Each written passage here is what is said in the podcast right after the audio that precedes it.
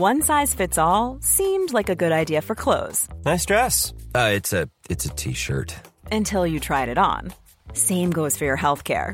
That's why United Healthcare offers a variety of flexible, budget friendly coverage for medical, vision, dental, and more. So, whether you're between jobs, coming off a parent's plan, or even missed open enrollment, you can find the plan that fits you best. Find out more about United Healthcare coverage at uh1.com. That's uh1.com. A lot can happen in the next three years. Like a chatbot may be your new best friend. But what won't change? Needing health insurance. United Healthcare Tri Term Medical Plans are available for these changing times. Underwritten by Golden Rule Insurance Company, they offer budget friendly, flexible coverage for people who are in between jobs or missed open enrollment. The plans last nearly three years in some states, with access to a nationwide network of doctors and hospitals. So, for whatever tomorrow brings, United Healthcare Tri Term Medical Plans may be for you. Learn more at uh1.com. Everyone knows therapy is great for solving problems, but getting therapy has its own problems too, like finding the right therapist fitting into their schedule, and of course, the cost. Well, BetterHelp can solve those problems. It's totally online and built around your schedule. It's surprisingly affordable too. Connect with a credentialed therapist by phone, video, or online chat, all from the comfort of your home. Visit betterhelp.com to learn more and save 10% on your first month. That's BetterHelp H E L P.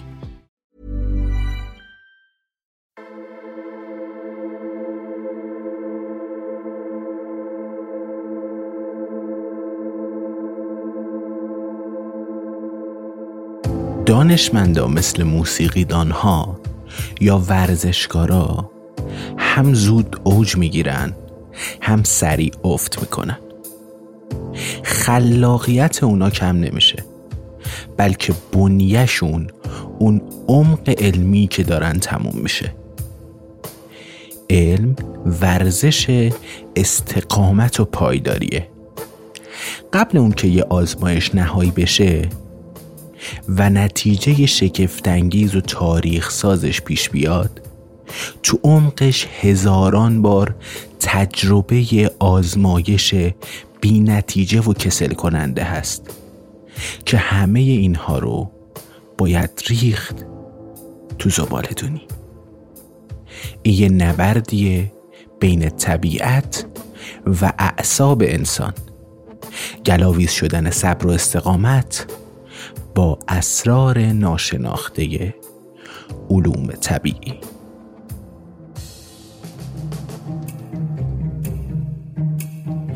سلام به قسمت دوازدهم پادکست اگزون خوش اومدید پادکستی که تو هر قسمتش من جواد آزادی پور سعی می‌کنم داستانی از اتفاقات جالب و حیرت انگیز تاریخی یا تحقیقاتی حول موضوع وراست رو بیان کنم. این کمک می‌کنه ما هم بتونیم یه دید عمیقتر و درست تری به اتفاقات شگفتانگیز پیرامون علم زیست شناسی داشته باشیم.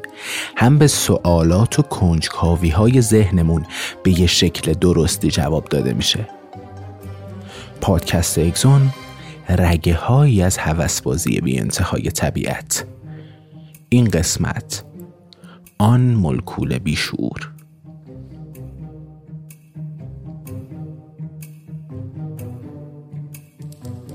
سال 1993 اسوالد ایوری پنجاه و پنج ساله بود که برای نخستین بار حرفایی از آزمایشات دگرگونی گریفیث شنید. ایوری پروفسور دانشگاه راکفلر تو نیویورک بود. ظاهرش اونو پیرتر از سنش نشون می‌داد. یه مرد کم‌بنیه کوتاه و باریکندام که نصف موهای سرش هم ریخته بود و یه عینک گرد تهستکانی می‌زد. صداش چیزی مثل جیک جیک پرندگان بود و پاهایی بیشتر شبیه یه جفت شاخه خشک آویزون داشت. اون تقریبا تمام عمرش رو صرف مطالعه باکتری ها کرده بود. ایوری موقعیت خودش رو به عنوان یه میکروب شناس با کفایت و صاحب نظر تثبیت کرده بود. منتها هرگز فکر اینم نمی‌کرد که یه روزی به دنیای جدید و جادویی ژنها و کروموزوم ها راه پیدا کنه این آدم حقیقتا دانشمند خوبی بود. اما کمتر کسی فکر می‌کرد که تبدیل به یه دانشمند انقلابی بشه. آزمایشات گریفیث علم ژنشناسی رو سوار بر قطار بی بازگشتی کرده بود و اونو روانه آینده نامعلوم و بیگانه کرد. منتها ایوری هیچ وقت حاضر نبود به اون کاروان بپیونده. همون مقداری که ایوری زیر بار ژنشناس بودن نمی‌رفت DNA هم زیر بار اینکه ملکول ژن باشه و از ملکول ژن ساخته شده باشه نمی‌رفت. تو همین حال آزمایشات گریفیس یک گمان زنی های گسترده ای رو پیرامون مفهوم ملکولی ژن ایجاد کرده بود. یادمونه دیگه تو اپیزود دگرگونی کلی در مورد اینکه اون آزمایشات چی بود و چه اثری داشت حرف زدیم. تو اوایل دهه 1940 بیوشیمیستا موفق شده بودن سلول رو بشکافن و اجزای شیمیایی اونو تشریح کنن. اگرچه که ملکول های متعددی در نتیجه این پیشرفت شناسایی شده بود منتها ملکولی که حامل این کودهای انتقال صفات موروسی بود هنوز ناشناخته باقی مونده بود. دانشمندا متوجه شده بودند که کروماتین همون ساختار زیستی که ژنها رو تو خودش جا میده از دو ماده شیمیایی ساخته میشه پروتئین ها و اسیدهای نوکلئیک. تا آن روز هم هیچکس ساختار شیمیایی کروماتین ها رو به طور کامل نمیشناخت. اما بین دو ماده تشکیل دهنده اون که ترکیب تنگاتنگی هم با هم داشتن زیست شناسا آشنایی بیشتری با پروتئین ها داشتن که چند کاره بودن و احتمال می‌رفت اینها حامل ژن ها باشن. اونا می‌دونستند که عمده کارای سلول رو پروتئین ها انجام میدن. و حیات سلول زندگی سلول هم وابسته به واکنش های شیمیاییه. مثلا بیایم مثال بزنیم. در حین تنفس قند به صورت شیمیایی با اکسیژن ترکیب میشه که نتیجه این ترکیب شدن چیه؟ دیوکسید کربن و انرژی. ما انرژی پیدا می‌کنیم که کار انجام بدیم و دیوکسید کربن رو هم دفع می‌کنیم. منتها هیچ کدوم از این واکنش ها که خود به خودی انجام نمیشه. پروتئینه که این واکنش ها رو تو سلول ها تنظیم و کنترل می‌کنه. بعضیا رو شتاب میده بعضیا رو کند می‌کنه و به طور کلی نظمی رو برقرار می‌کنه که دقیقا برای زنده موندن سلول ضروریه. حیات ممکنه که از اول تا آخرش شیمیایی باشه. اما این ویژگی های شیمیایی باید توی شرایط خاصی دور هم جمع بشن که حیات رو تشکیل بدن. جانورا به دلیل واکنش هایی که امکان پذیره که زنده نمیمونن حیات اونا وابسته به واکنش هایی که به سختی امکان پذیره و یه عاملی یه چیزی یک ماده تو پرانتز میگم یک پروتئینی میاد و این واکنش رو برای جانورا انجام میده.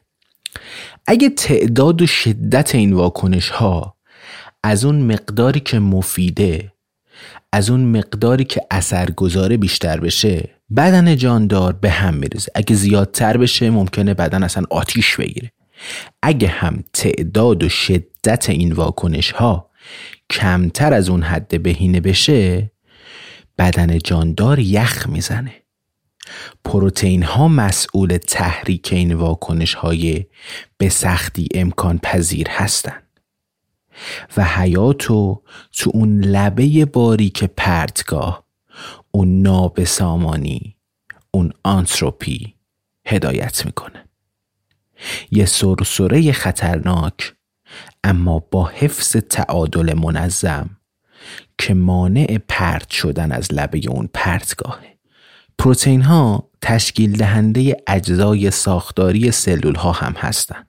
مثلا تو تارمو، ناخون، قضروف ها یا مواد زایایی که سلول ها رو احاطه و مهار می‌کنن پروتئین ها هستن که نقش اصلی رو دارن این پروتئین ها می‌تونن یه اشکال دیگه هم به خودشون بگیرن می‌تونن برای ما مولکول های پیام رسان رو ایجاد کنن اون مولکول های سیگنالینگ یا اصلا برعکسش می‌تونن نقش گیرنده داشته باشن که سیگنال رو که پیام رو دریافت می‌کنه.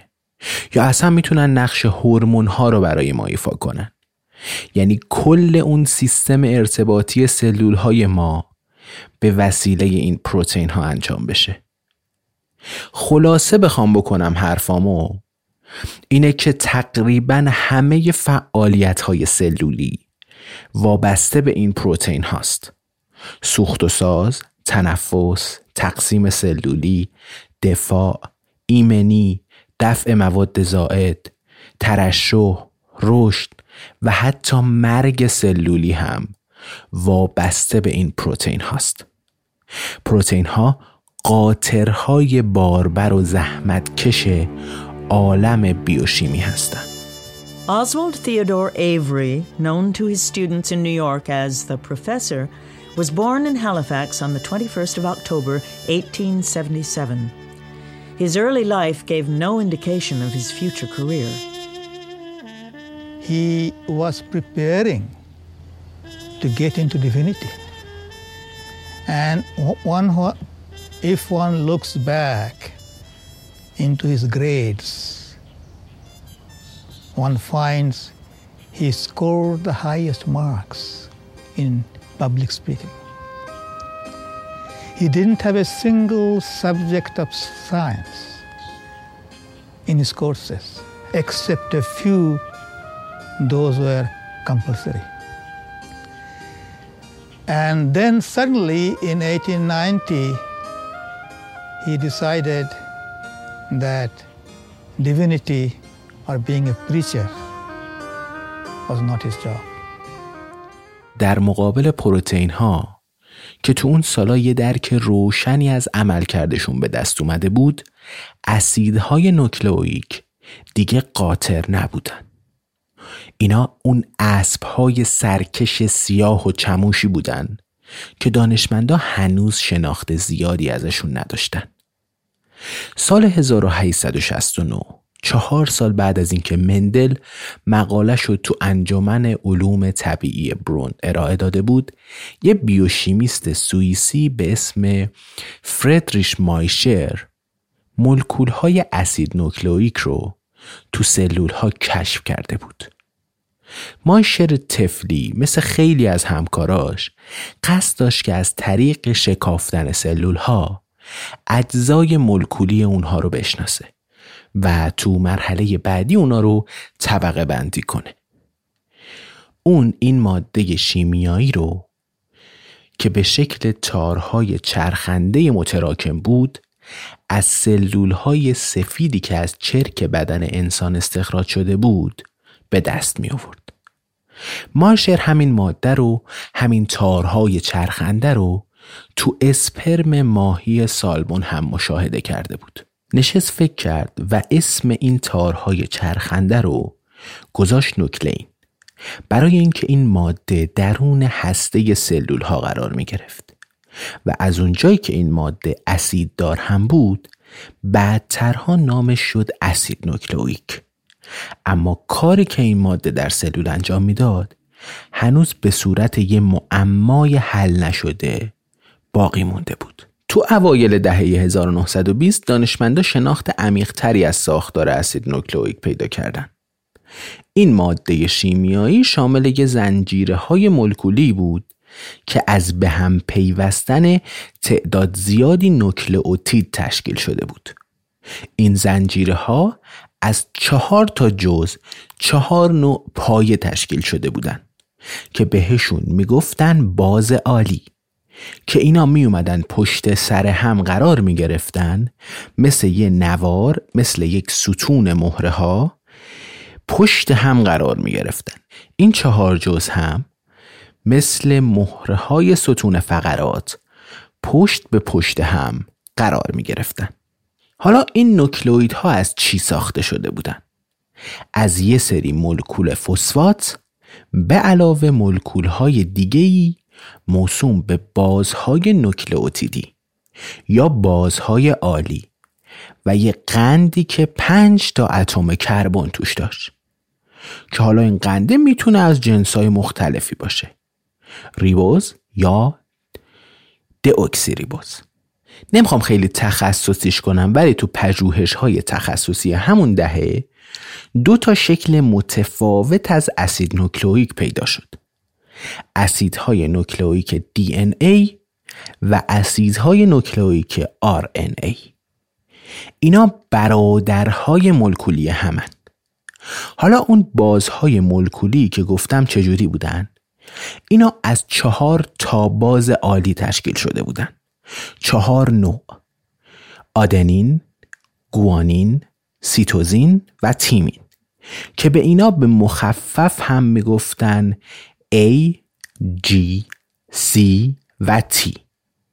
ولی تو اسیدهای نوکلئویک RNA به جای باز عالی T باز عالی U جایگزین می‌شد و به علاوه قندشون هم تغییر می‌کرد و تبدیل به ریبوز می‌شد. اون زمان جز این جزئیات ابتدایی و پیش پا افتاده کسی تفاوت دیگه ای از ساختار یا عمل کرده این دی ای و ای نمی‌دونست. این کشف نسبتا واضح و تابلو از ترکیبات شیمیایی دی ای کم کم زیست شناسا رو به این فکر انداخت که در موردشون حدس بزنن. تو همون سالا بود که یه بیوشیمیست لیتوانیایی نشست فکر کرد که دی ای باید یه رشته طولانی پلیمری باشه که تکرار چهار تا باز عالی توی ترتیب تعریف شده یک نواخت باشه. بذار اینجا کم توضیح بدم. پلیمر به چی میگن؟ پلیمر یعنی یه رشته ای که اجزای سازنده اون دونه هایی که تشکیلش میدن تنوع نداشته باشه و یه مدل باشه. مثلا فکر کنید یه قطاری تشکیل شده از چهار نوع واگن سبز، قرمز، آبی، زرد. و تمام این قطار طولانی از این چهار مدل رنگ واگن تشکیل شده. به این میگیم پلیمر یا مثلا تسبیح پلیمره. حالا صرفا رشته ای هم نباید باشه ها. یعنی یه وقتایی یه شبکه ای تشکیل میشه یه ساختار سبعدی یه شکلی رو تشکیل میده. در مورد دی ای هم فکر می‌کردن همین جوریه. مثلا ما چهار تا حرف داریم همونایی که گفتم A, C, T, G. اینا میان یه پلیمری رو تشکیل میدن از این چهار تا حرف. از این چهار تا نوکلئوتید. چجوری؟ اینجوری که مثلا A, C, T, G. یه واگن A, C, T, G. یه واگن A, C, T, G. گرفتیم دیگه. این ترتیب فرق نمی‌کنه. ثابته. ترتیب بین حروف و کلمات تغییر نمی‌کنه. یه جوره. یه رشته طولانی و تکراری موزون منظم و ساده مکس بروک بیوشیمیست معروف اون زمانها به این ماده خاص و خمیرمایه دنیای حیات می‌گفت مولکول بیشور Avery received his MD from Columbia in 1904, but after three years of medical practice in New York, he turned to research, settling at New York's Rockefeller Institute in 1913. Following military service during World War I, he began to concentrate on what would become his life's work the study of pneumococcus, the bacterium that causes pneumonia, and the strange transformations that took place between its different types. After decades of meticulous There's never been a faster or easier way to start your weight loss journey than with PlushCare PlushCare accepts most insurance plans and gives you online access to board-certified physicians who can prescribe FDA-approved weight loss medications like Wigovi and Zepbound for those who qualify. Take charge of your health and speak with a board-certified physician about a weight loss plan that's right for you. Get started today at plushcare.com slash weight loss. That's plushcare.com slash weight loss. plushcare.com slash weight loss. Quality sleep is essential. That's why the Sleep Number smart bed is designed for your ever-evolving sleep needs. Need a bed that's firmer or softer on either side? Helps you sleep at a comfortable temperature? Sleep Number smart beds let you individualize your comfort so you sleep better together. JD Power ranks Sleep Number number 1 in customer satisfaction with mattresses purchased in-store. And now, save 50% on the Sleep Number limited edition Smart Bed for a limited time. For JD Power 2023 award information, visit jdpower.com/awards. Only at a Sleep Number store or sleepnumber.com. This research, Avery and his co authors, Colin MacLeod and Macklin McCarty, were able to announce that the transformations were caused by the transmission of genetic material. That material was deoxyribonucleic acid, or DNA. Avery and his colleagues had discovered the stuff of life. اون آقای لوین اون بیوشیمیست لیتوانیایی برای ساختار دی ای اومد یه نظریه داد که می‌خوام اینجا یه نگاه گذرا بهش بندازم. این نظریه صلاحیت و توان این مولکول برای حمل اطلاعات ژنتیکی زیر سوال می‌برد. یه مولکول بیشعور چجوری می‌تونه پیام های هوشمندانه وراستی رو حمل کنه؟ مولکولی که تا این اندازه یک نواخت و ساده است با تصور شرودینگر از این ماده شیمیایی کاملا مقایرت داشت. حالا این مولکول فقط یه مولکول بیشعور نبود بلکه صفت کسل کننده هم باید بهش اضافه می شد حالا در مقابل این توصیف کوبنده و به درد نخور از دی ای پروتئین ها اما کولاک می‌کردن. متنوع پویا پرتحرک منعطف قادر به تغییر شکل و عملکرد خوب تو شرایط متفاوت. چی از این بهتر؟ یه ماده بینظیر. پس می‌شد تصور کرد که این ماده جذابیت و ظرفیت به مراتب بیشتری برای انتقال ژنها داره. اگه یادتون باشه گفتیم که مورگانی اعتقاد داشت که کروماتین این رشته های ژنی اینا مثل یه تسبیح عمل می‌کنن و اگه این ایده مورگان تایید می‌شد اون زمان می‌شد تصور اینو کرد که حالا این دی ای حکم نخ تسبیح رو داره. پروتئین ها اما چی بودن؟ پروتئین ها اصل ماجرا بودن. اونا اون دونه های تسبیح بودن. اون اجزایی که باعث انتقال صفات موروسی می شدن اسیدهای نوکلئوید صرفا نقش ساختارساز و ماده پشتیبان رو بر عهده داشتند. یه مدل داربست ضعیف و در عین حال با شکوه برای نگه داشتن ژنها. اون زمان ایده این شد که پروتئین ها خمیر مایه انتقال صفات موروسی رو حمل می‌کنن و دی ای فقط یه نوع چاشنی به حساب میاد. بهار 1940 که از راه رسید ایوری نتایج آزمایشات گریفیث رو دید و تاییدشون کرد. اومد DNA های خام باکتریایی رو از گونه صاف و لیز و لزج باکتری های بدخیم جدا کرد. بعد اومد اینا رو با گونه زبر و بی باکتری ترکیبشون کرد و بعدش هم به یه موش این ترکیب رو تزریق کرد.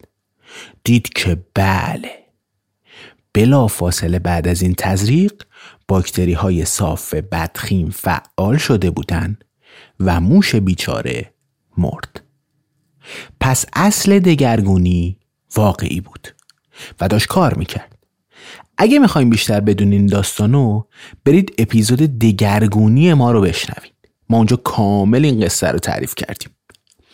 ایوری هم مثل همون داستانهای اپیزود دگرگونی وقتی دیدیم باکتری های خوشخیم بدخیم میشن می‌تونن این بدخیمی رو تا چند نسل هم حفظ کنن حالا می‌شد با قاطعیت نتیجه رو بگیره که اطلاعات ژنتیکی به صورت شیمیایی بین دو جاندار رد و بدل میشن. تا در نتیجه اون گونه زبر به گونه صاف تبدیل شده باشه. خب برمیگردیم سر اون دعوای همیشگیمون. Much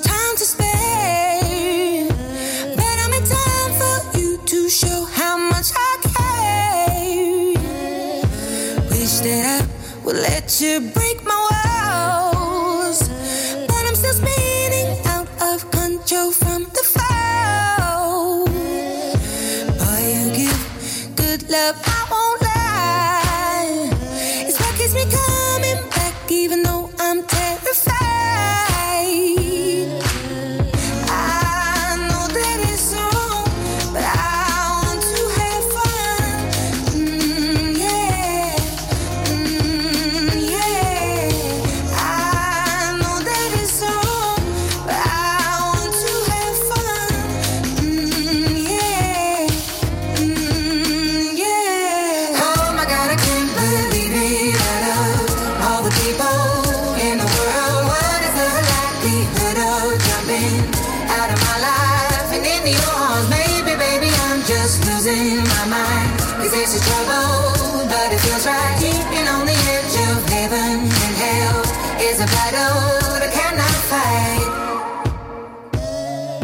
ماده شیمیایی چی باید می بود و از چه جنسی ساخته شده بود؟ ایوری آزمایشاشو با همون چیره دستی که فقط از دست یه میکروب شناس ماهر به دست میاد ادامه داد. باکتری های مختلفی رو کشت کرد و رشد داد. سوپ دل گاو بهشون اضافه می کرد بعد اومد آلودگی ها و ضایعات قندی رو ازشون جدا کرد. بعد می اومد این باکتری ها رو روی یه plate های خاصی روی یه صفحات خاصی کشتشون می‌داد. انقدر کار حساس بود که دو تا از همکارای ایوری اومدن تو آزمایشگاهش تا بهش کمک کنن. طبیعتا هم دقت و سرعت عمل بالایی تو آزمایشات نیاز بود. ماه او تیم سه نفره ایوری تونستن واکنش دگرگونی رو توی فلاسک شبیه سازی کنن. بعدش اومدن اون محلولی که باعث منتقل شدن ژنها می‌شد اون محلول دگرگونی رو خالص سازی کردن. تلخیصش کردن تا به یه حد قلزت بالایی برسه. ماه اکتبر با حوصله و دقت مثال زدنی به بررسی اجزای این محلول گذشت. تا ببینن از چی ساخته شده و چجوری این ویژگی های فراستی منتقل میشه. اومدن اجزای شیمیایی این محلول ها رو جدا کردن. بعد نشستن فکر کردن که خب حالا کدوم یکی از این چیزهایی که ما استخراج کردیم می‌تونه توانایی انتقال صفات رو داشته باشه. یکم اینجا رو توضیح بدم. ببینید مثلا این ماده این محلول سه تا ماده داخلش بود. اومدن هر کدوم از این ماده ها رو جدا کردن ببینن که در از کدوم یک از این ماده های داخل این محلول باعث انتقال صفات میشه. اومدن تست کردن یعنی همون واکنش دگرگونی رو در صورت حضور همین یه ماده بررسیش کنن. اولین چیزی که بیرون اومد پسماندهای پوشش های باکتریایی بود. اون دیواره محافظشون. خب اومدن تست کردن یعنی همون واکنش دگرگونی رو اومدن در صورت حضور همین یه ماده بررسیش کردن. ببینن جن ها منتقل میشه یا نه. دیدن که نه از این خبران نیست. بعد اومدن چربی ها رو تو الکل حل کردن. ببینن که در اثر انتقال چربی ها صفات موروسی منتقل میشه یا نه. باز هم اتفاقی نیفتاد. می‌گیریم دیگه اگر اون ماده تخلیص شده ما به همراه اون محلول دگرگونی که باعث انتقال اون بدخیم شدن منتقل می‌شد ما به این نتیجه می رسیدیم که اون ماده است که ژنها رو حمل می‌کنه. بعد گفتن شاید ایراد از حلالمونه. بیایم اونو عوضش کنیم. کلروفرم زدن. بازم هیچی نشد. می‌گیریم دیگه چقدر قضیه بانمکه اینا دارن دونه دونه چیزای مختلف رو تست می‌کنن ببینن کدومشون ژن ها رو منتقل می‌کنه. بعد اومدن پروتئین ها رو وارد بازی کردن. گفتن خب اگه اینها نبودن حتما پروتئین ها دارن این ویژگی رو منتقل می‌کنن دیگه. پروتئین ها رو با آنزیم های مختلف تجزیه کردن. اضافه کردن به محلول و آزمایش رو انجام دادن. نتیجه هیچ. گفتن خب حتما برای اینکه انرژی اولیه واکنش تامین نشده ما نتیجه نگرفتیم دیگه. باید حتما از گرما استفاده کنیم. محلول رو تا 65 درجه گرمش کردن. یه پرانتز اینجا باز کنم این 65 درجه باعث میشه که بیشتر پروتئین ها تحریک بشن و واکنش خودشون رو انجام بدن. بعد اومدن فضا رو اسیدی کردن. بلکه محیط پروتئین مناسب شه تا بتونه ژنها رو منتقل کنن نتیجه؟ هیچ. هیچ آقا. هیچ نتیجه به دست نیومد. سوال اینجا بود که آخه احتمال سوتی هم نبود دیگه. احتمال خطای آزمایشگاهی هم وجود نداشت. احتمال خطا خیلی پایین بود. سه تا پروفسور خفن حرفه‌ای. اعتبار علمیشون رو گذاشته بودن وسط که این قضیه رو کشف کنن. و عامل انتقال ژنها یقینا نه قند بود نه چربی و نه پروتئین. پس این ماده شیمیایی آخرش چی بود؟ می‌تونست یخ بزنه و بعد زوب شه. تو الکل رسوب می‌کرد. تو محلول ها به شکل یه ماده سفید رنگی مثل نخ دور قرقره خودشو نشون می‌داد و دور خودش میپیچید. اگه ایوری یکم از این نخ دور قرقره پیچیده شده رو بر می داشت و میذاش رو زبونش احتمالا اولش یکم ترشی اسیدی حس می کرد بعدش هم یکم شیرینی قند. آخرش هم یه شوری گزنده. این مزه احتمالا آب نخستین دریای ژنتیکی کشف شده روی کره خاکی بود. نکته اینجا بود آنزیم ها هم روی این ماده بی تأثیر بودن. آنزیم هایی که چربی ها رو حل می کردن آنزیم هایی که پروتئین ها رو حل می کردن و حتی آنزیم هایی که آرنه ای رو تجزیه می کردن اینا هیچ اثری نداشتن. تنها آنزیمی که اثرگذار بود آنزیم های تجزیه کننده دی ای بود یعنی خود دی ای آیا واقعا خود دی ای حامل اطلاعات ژنتیکی بود؟ آیا واقعا همون ملکول بیشعور پیچیده ترین اطلاعات زیست شناختی رو تو دل خودش نهفته داشت؟ ایوری اون دوتا همکارش نشستن فکر کردن و تصمیم بر این شد که آزمایش جدیدی و برای بررسی اصل دگرگونی طراحی کنن.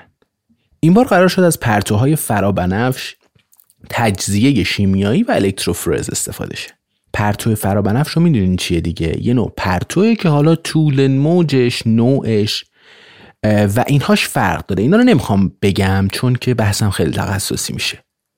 تجزیه شیمیایی هم همون کاریه که تو آزمایشات قبلی انجام می‌دادن. ولی الکتروفرز جدیده. بیان یکم اینو توضیحش بدیم. ساده بخوام توضیحش بدم. اینجوریه که می‌دونین دیگه بارهای مخالف همو جذب می‌کنن.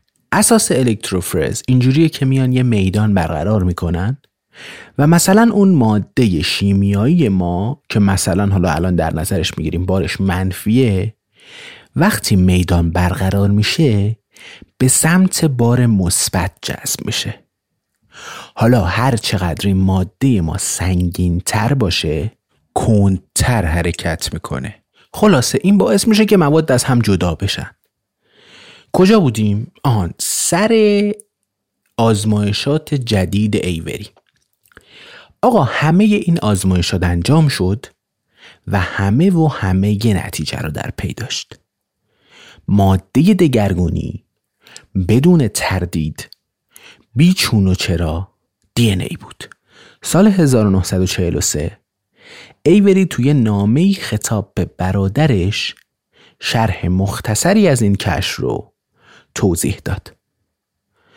نوشت که ما باید حدسش رو می‌زدیم. اکنون اگر ما به نتیجه درستی رسیده باشیم که البته هنوز اثبات هم نشده آنگاه می‌توان گفت که اسیدهای نوکلئیک نه تنها از نظر ساختاری مهم هستند بلکه عملکرد فعالی هم دارند. و محرک اصلی تغییرات وراثتی قابل پیش بینی درون سلول هستند. ایوری می‌خواست جانب احتیاط رو رعایت کنه و قبل از چاپ و انتشار نتایج به دست اومده اونها رو دوباره راستی آزمایی کنه. به قول خودش اگه به طور نیمبند جلو برویم ممکنه بعدا ناچار به عقب نشینی بشیم. و این موجب شرمساریمون خواهد شد. اون به خوبی به عواقب و طبعات آزمایشات تاریخی خودش پی برده بود. یکی از همکاراش می‌گفت این موضوع پیامدهای سنگین و شگفتآوری به بار خواهد آورد. این اکتشاف یکی از دیرین ترین رویاهای ژنشناسان رو محقق می کرد. ایوری جنس ماده جن رو کشف کرده بود. پارچه‌ای که ژنها از آن بریده می شوند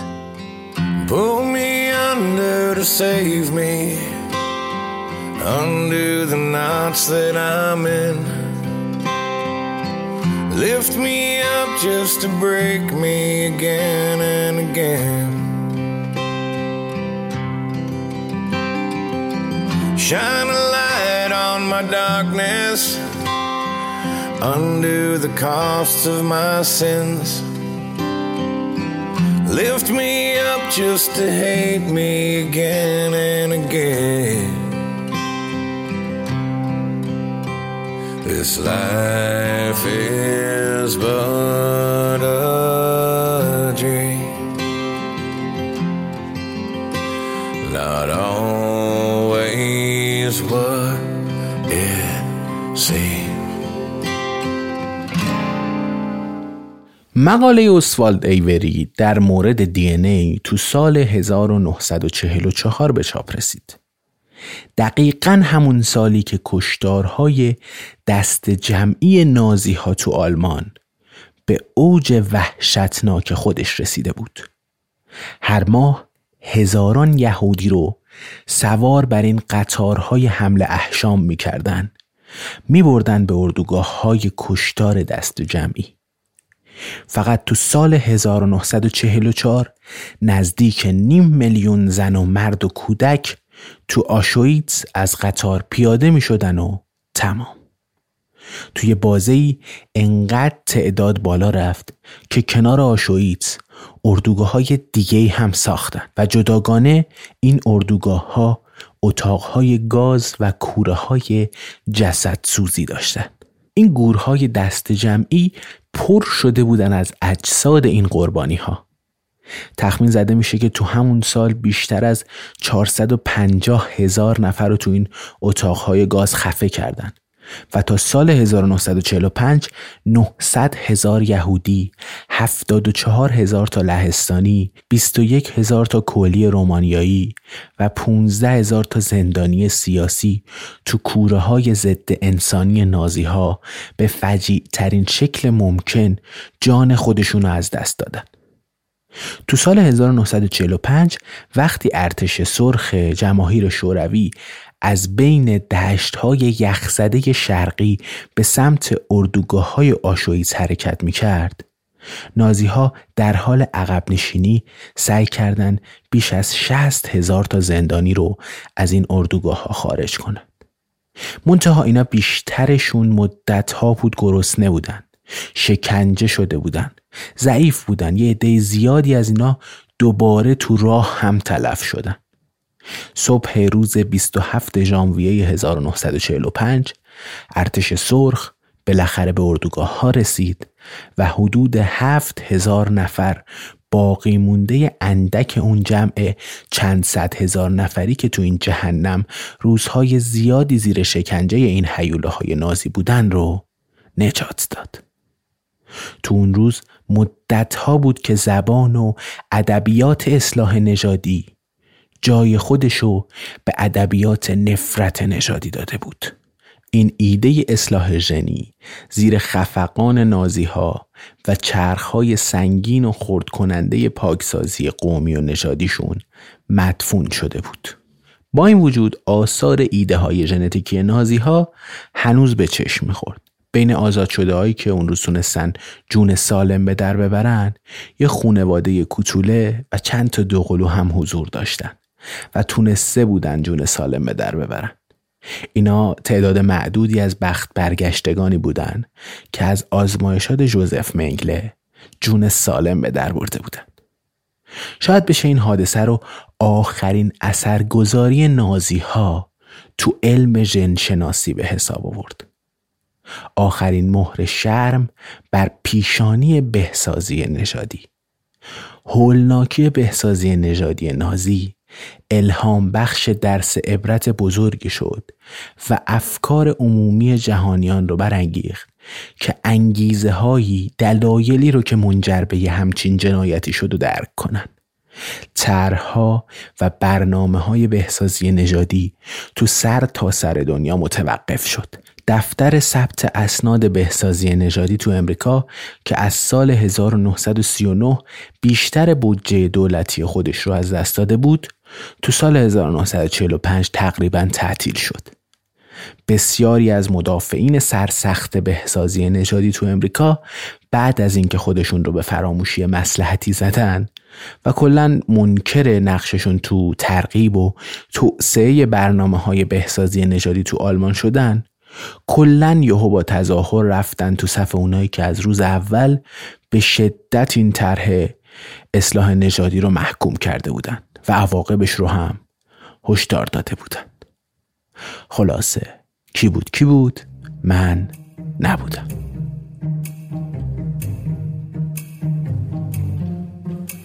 چیزی که شنیدید قسمت دوازده پادکست اگزون بود. تولید اگزون علاوه بر اینکه خیلی مهمه به نظر ما و اینکه این حرفا باید به زبون فارسی گفته بشه فقط و فقط به خاطر مخاطباشه باور کنید اگه همراهی و نشون دادن اینکه به من بگید کارو دوست دارین یا نظرتون چیه یا اینکه اصلا نقدهاتون بهش چیه خیلی خیلی ارزشمنده و حس خوبی به ما میده. پس اگه همراه و همبازی و شنونده ما هستین همین الان برای ما نظرتون رو بنویسین. این خیلی خیلی به ما حس خوبی میده. این پیام ها میمونه اینجا و کلی حس خوب تو مدت زمان زیاد برای ما ایجاد می‌کنه. نکته دیگه اینه که ما باید این جامعه رو بزرگش کنیم. ببینید بچه ها پادکست پلتفرمیه که خیلی زبان به زبان معرفی میشه. خیلی ها بودن که این پادکست رو گوش دادن و معرفی کردن به دوستاشون. اونا آدمای جدیدی آوردن. همین جوری هی دهان به دهن منتقل شده و اتفاقای خیلی خیلی خوبی افتاده. اگه می‌خواین پادکست اگزون که محتوای خوبی ایجاد می‌کنه و محتوایی که شما دوستش دارین رو ایجاد می‌کنه همین الان این رو به دوستاتون بچه های دانشگاه همکاراتون بچه های آزمایشگاه معرفی کنید که ما این جامعه رو بزرگتر کنیم و هر چقدر این اتمسفر پادکست بزرگتر بشه می‌تونیم کارای جالب تری بکنیم. مثلا ما الان توی یوتیوب اگزون میایم در مورد اتفاقای بروز اتفاقایی که نیاز به تصویر داره نیاز به نشون دادن تصویر و عکس و اینها داره توضیح میدیم. ما هر هفته اونجا ویدیو می‌ذاریم و کلی ویدیوی جالب هست. پس نکته یک حتما اگزون رو به دور و اطرافیانتون معرفی کنین و نکته دو حتما حتما سر به اینستاگرام و یوتیوب اگزون بزنید. طبیعتا داستان آدمایی که تو اپیزود شنیدین همینجا ختم نمیشه. ادامه داره کلی داستان جدید پیش میاد و ما اینا رو میایم تو اینستاگرام میگیم. فقط کافیه اگزون پادکست رو تو اینستاگرام یا یوتیوب سرچ کنید. EXON پادکست. دی ماه 1400 اگزون پادکستی در مورد هوسبازی بی انتهای طبیعت.